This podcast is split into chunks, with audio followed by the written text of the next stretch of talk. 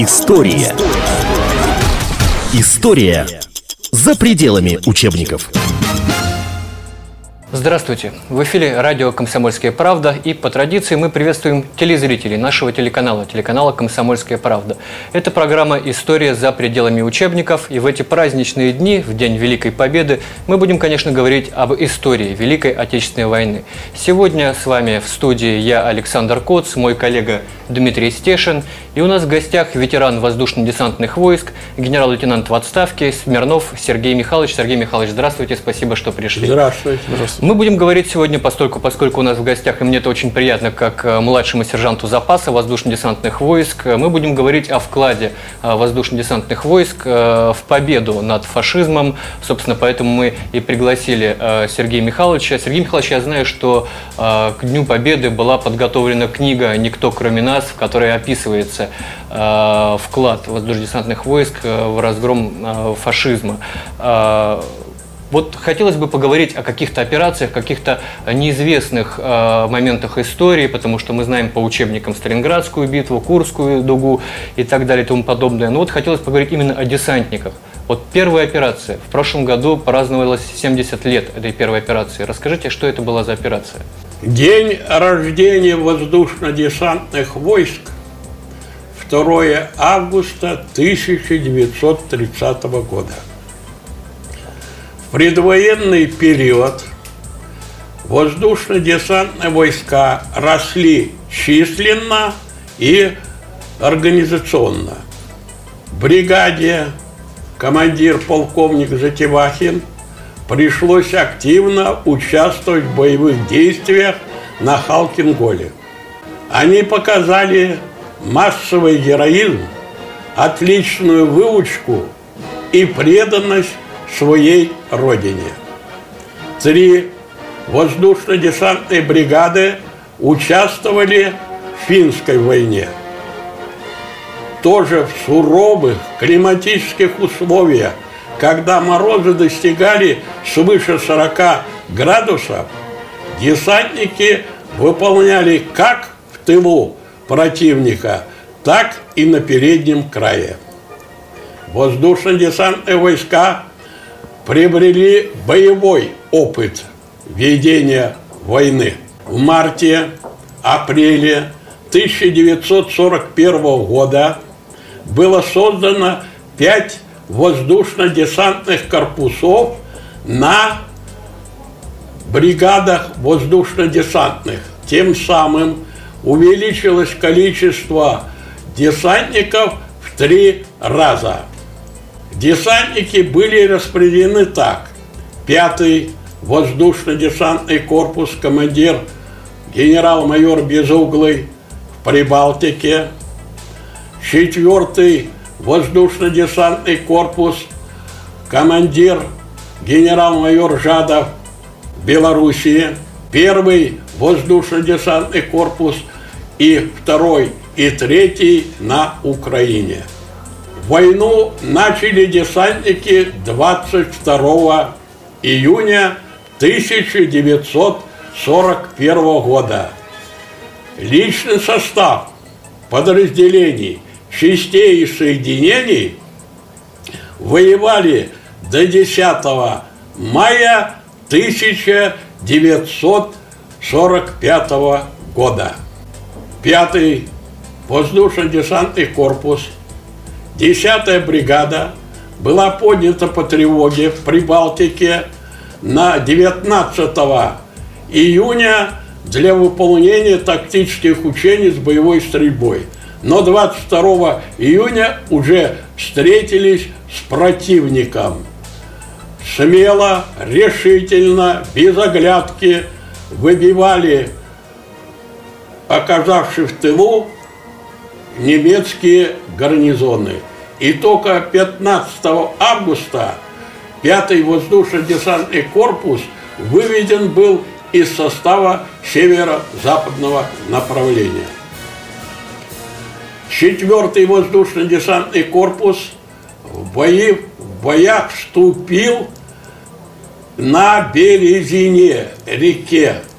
Очень сильно отличалась бригада героя гражданской войны полковника Тихонова. Много героических подвигов. И этот корпус и в тылу воевал, и вне, на переднем крае наших советских вооруженных сил. Далее Украина. Встретили бои, начали десантники за оборону Киева. Особенно отличилась в боях за Киев бригада, где был командиром герой Советского Союза полковник Родинцев. Героя Советского Союза он получил, будучи воевал в Испании в 1936-1937 году. Родимцев вырос до командующего армии до генерал-лейтенанта. На этом десантные корпуса после первых боев были выведены на переформирование. Четвертый воздушно-десантный корпус, отставить пятый воздушно-десантный корпус, командир корпуса полковник Гурьев 3 октября 1941 года получил приказ десантироваться посадочным способом на аэродром города Орел. Это как раз шло наступление на Москву, и немцы Да, фактически аккурат, беспрепятственно когда армия Гудериана шла на Тулу и на Москву. Нужно было остановить танкистов Гудериана. Для этого Верховное командование приказало пятому воздушно-десантному корпусу высадиться посадочным способом на аэродром города Орел. 80 тяжелых бомбардировщиков ТБ-3, приспособленных под десантный вариант, за один день, значит, выбросили или 6 тысяч воинов-десантников. Аэродром уже подвергался обстрелу. Но десантники, уже некоторые самолеты были подбиты, десантники вступили в бой с немецкими танками, танками Гудериана. Тем самым дали возможность развернуться танковой бригаде Катукова 4 октября и первому стрелковому корпусу генерал-майора Лилюшенко. То есть они сутки удерживали именно танки противника. Какое вооружение было у десантников? У, у десантников вооружение было, было стрелковое, противотанковые ружья и связки гранат, и это самое так называемые бутылки с горючей смесью. Вот, лейтенант Болдырев, командир 4-й роты, двумя связками гранат подвил два танка, был ранен и под третий танк с третьей связкой гранат пошел. Танки Гудериана были остановлены десантниками. Пятый воздушно-десантный корпус вместе начал воевать с танковой бригадой Катукова. Впоследствии Катуков стал маршалом бронетанковых войск. И э, генерал-майор Лишенко стал генералом армии, впоследствии командовал армией. Вот, вместе с кор- корпус шли, отходили с боями, и десантному, пятому десантному корпусу было приказано остановить немцев на реке Нара. И они остановили и не пропустили именно немцев к Москве. И 25 декабря в контрнаступлении под Москвой они участвовали именно в этих боях. Ну, что нужно сказать? Десантники – это люди из легенды. ни одного человека, кто-то, в каких бы условиях он не был, на сторону противника не перешел. Каждый человек был героем определенного дня. Вы прекрасно представляете, как с танками бороться только гранатами и бронебойными э, ружьями. И то их не очень много было. Следующая операция десантников – это отряд Старчака, который формировался на западном направлении в районе Юхнова. Он очень много сделал именно подвигов годы Великой Отечественной в тылу противника. 20 мостов взорвали, сколько танков. То есть по-настоящему сдерживали движение э, так называемых немецких оккупантов на нашу столицу, город Москва. И им будет великая память за то, что они сделали, обороняя город Москву. Ну, то есть фактически э, под Орлом э, и далее э, были сорваны планы да. наступления на Москву во многом были благодаря... сорваны планы Гудериана. Эта армия, которая наступала, называла «Центр». Также еще э, очень известная десантная операция, Вяземская операция. Э, о ней что-то можете рассказать подробнее? Пожалуйста. Вяземская операция началась 18 января 1942 года. Четвертый корпус. Командиром был генерал-майор Левашов. Начальником штаба полковник Казанкин. Корпус был боеспособный, располагался под Москвой. После контрнаступления наших войск немцы были отброшены на 100-120 километров от Москвы. Нужно было сковать несколько корпусов армии «Центр» немецких и тем самым продвигаться дальше на запад, разгромить. Условия были тоже тяжелые, в зимних условиях. Значит, 27 января 1942 года из состава корпуса, а корпус числился четвертым воздушно-десантным, была выброшена восьмая воздушно-десантная бригада, командир полковник Ануфриев, политический комиссар, бригадный комиссар Распопопов. Был выброшен второй батальон, чтобы обеспечить выброску десанта. Батальоны были тогда большие, 500-600 человек. Второй батальон обеспечил выброску 8 бригады.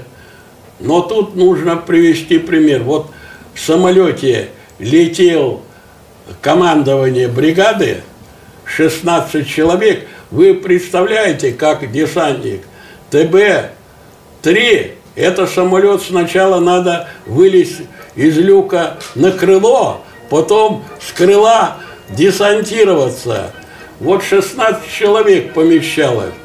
Когда они приземлились ночью, то только вокруг командира бригады и комиссара собралось 8 человек. Немцы сразу их атаковали. И если бы не командир батальона, который раньше послал взвод десантников на поиски командовать, то их бы, конечно, немцы уничтожили. Но взвод десантников спас. И эта бригада воевала отлично. Командующий Западным фронтом генерал армии Жуков в своем приказе писал «Берите пример с боевых действий 8-й воздушной десантной бригады, где командир подполковник Ануфриев. Кстати, Ануфриев после и был командиром дивизии, стал генералом, все как положено. Далее, 23 февраля 1942 года десантировалось командование корпуса. В том самолете, где был командир корпуса генерал-майор Левашов, он, самолет был атакован немецким истребителем. Отдельно офицеры были ранены, но генерал-майор Левашов был смертельно ранен. Командование корпусов принял полковник Казанкин, начальник штаба этого корпуса. Корпус героически сражался в тылу, тем самым обеспечил выход конного корпуса генерала Белова и тем самым обеспечил продвижение 50-й армии генерал-лейтенанта Болдина. Кстати, он и на защищала эта армия Болдина и Тулу. Но они в тяжелых условиях. Значит, десантные операции разрабатываются на 2-3 дня. А Вяземская операция чем отличается? Что она велась полгода. Было освобождено 200 населенных пунктов, 600 километров с боями прошли на лыжах и волокушах. Именно вот тут были и гранатометы 82, и гранатометы 51. И это все в тылу? И, да, все в тылу. Десантировалось в мягких парашютных мешках.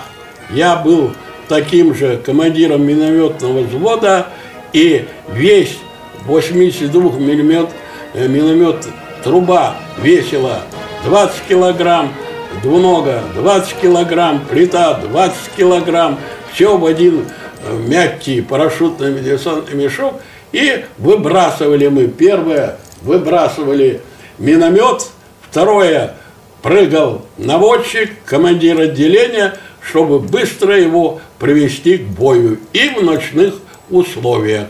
Вот эта техника, э, выбрасывались лыжи, выбрасывались волокуши до станковых минометов, это отставить пулеметов «Максим». Личный состав был молодой, 21 22 даже 23 годы, крепкие. Эти из сельских э, районов прекрасно знали до войны ребята, как ориентироваться в лесу, как развести костер, как подготовить, то есть были люди подготовлены, как запрячь лошадь. И, например, все госпитали находились именно в населенных пунктах деревня. История. История за пределами учебников. Это программа «История за пределами учебников». Сегодня с вами в студии я, Александр Коц, мой коллега Дмитрий Стешин. И у нас в гостях ветеран воздушно-десантных войск, генерал-лейтенант в отставке Смирнов Сергей Михайлович. Сергей Михайлович, я читал в 90-х годах много что писалось про войну, что якобы во время Вяземской операции э, десантников десантировали со сверхмалых высот вообще без парашютов в глубокий снег вообще. Насколько это реально? Это Расскажи. неправильно. Никого без парашюта не десантировали. Трудное было десантирование, потому что погодные условия были тяжелые. Дальше летчики еще не очень были подготовлены. Разброс был большой, а без парашюта э, никого не десантировали. Это глупость. Вот Ржевом были тяжелые бои в 42 году. Ему. 29-я армия была окружена. Участок у них был 7 по фронту, 8 в глубину. Боеприпасов не было, продовольствия не было, измучились. И принимается решение выбросить батальон старшего лейтенанта Белоцерковского 600 человек, которые не только поделились оружием, продуктами, но вселили боевой дух в эту 29-ю армию и обеспечили выход через фронт немецких войск. Вот главное это героическое поведение, именно умение делать свое дело точно, четко, вот эта черта десантников. Днепровская операция была организована сентябрь-ноябрь 1943 года. Войска Степного фронта подошли уже ближе к Днепру. После они эти фронты начали называться Первый Украинский, Второй Украинский. Нужно было обеспечить форсирование Днепра. Вот тут уже не на ТБ десантировали, а на Ли-2. Во время войны Ли-2 можно было десантировать в, в обе двери 22 человека. Выделено были, тоже было ночное десантирование, трудное десантирование, но десантники выполнили свой долг. Тем самым обеспечили форсирование Днепра и активно участвовали именно в создании партизанских отрядов как и Вяземской операции, так и Днепропетровской. Что, чем отличало? Я знал начальника политодела 5 бригады, которая была десантирование майора Льва.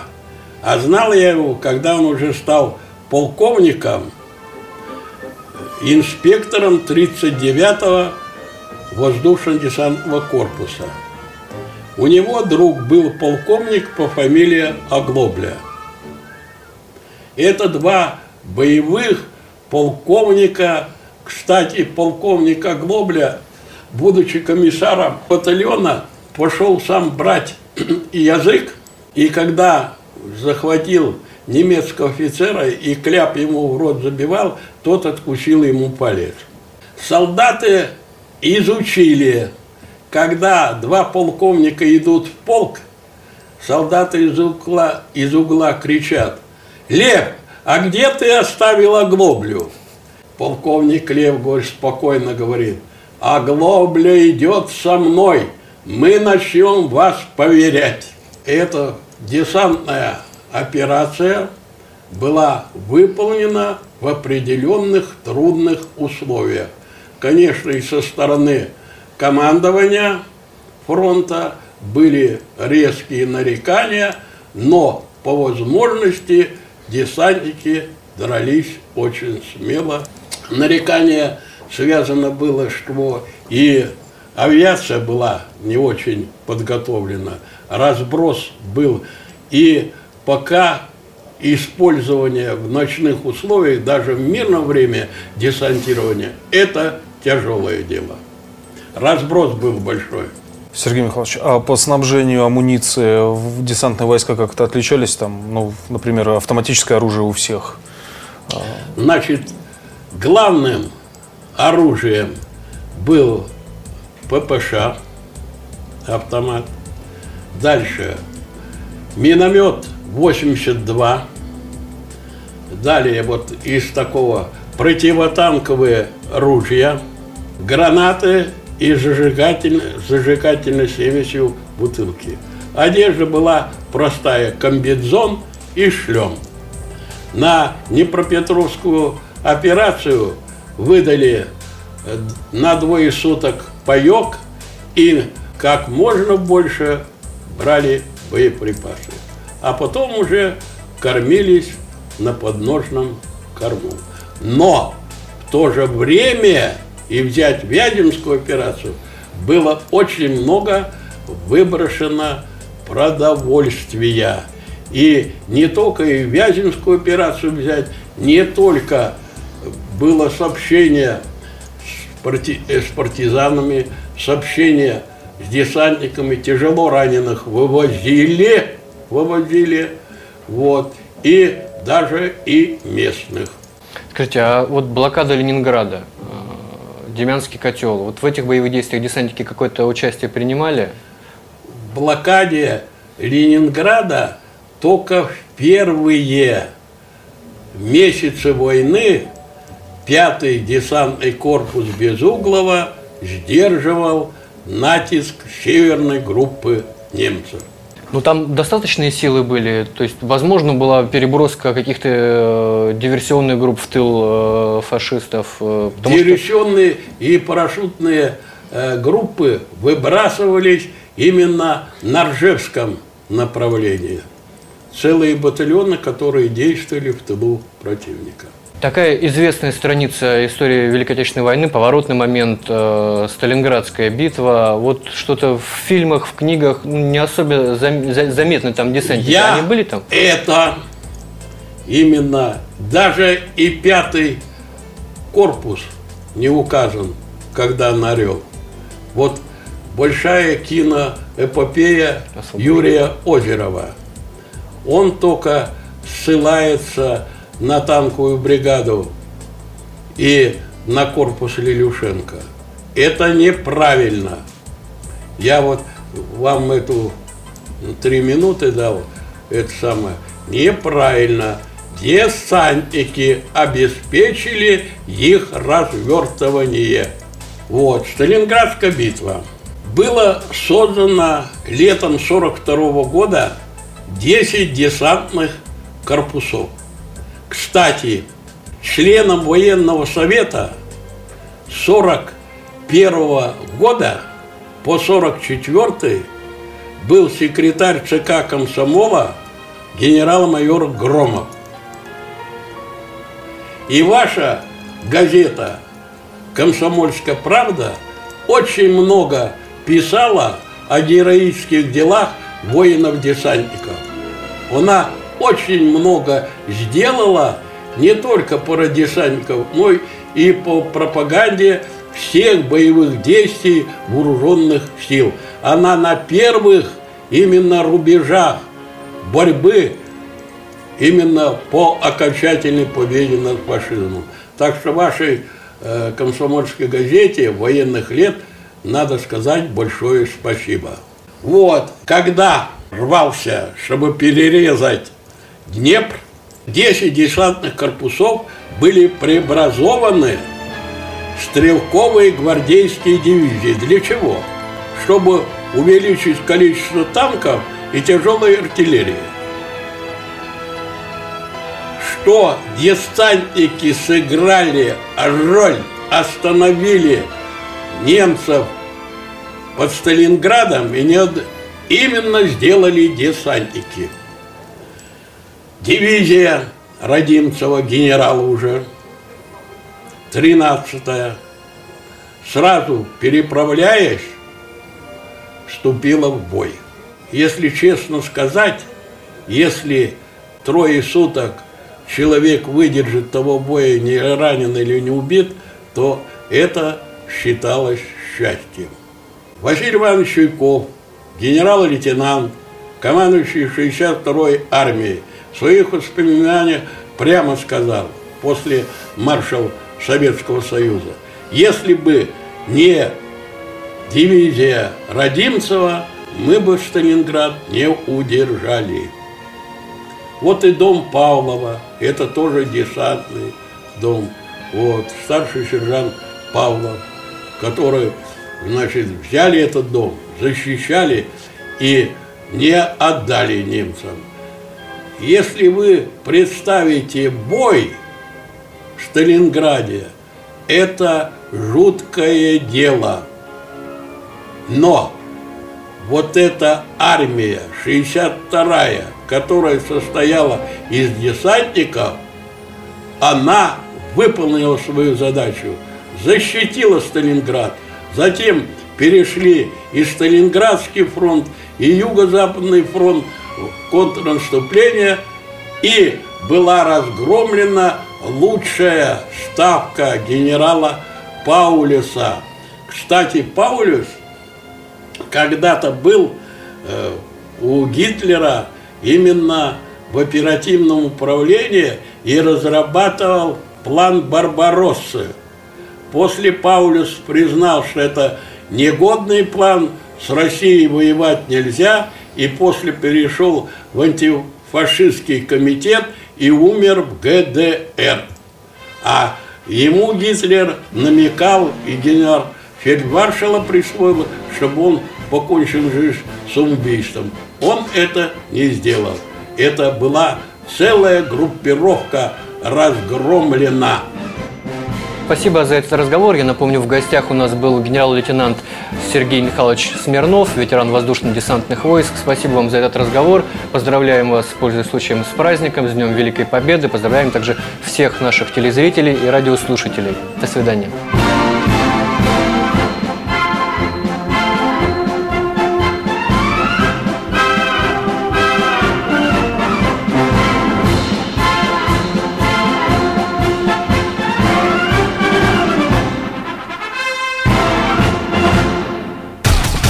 История за пределами учебников.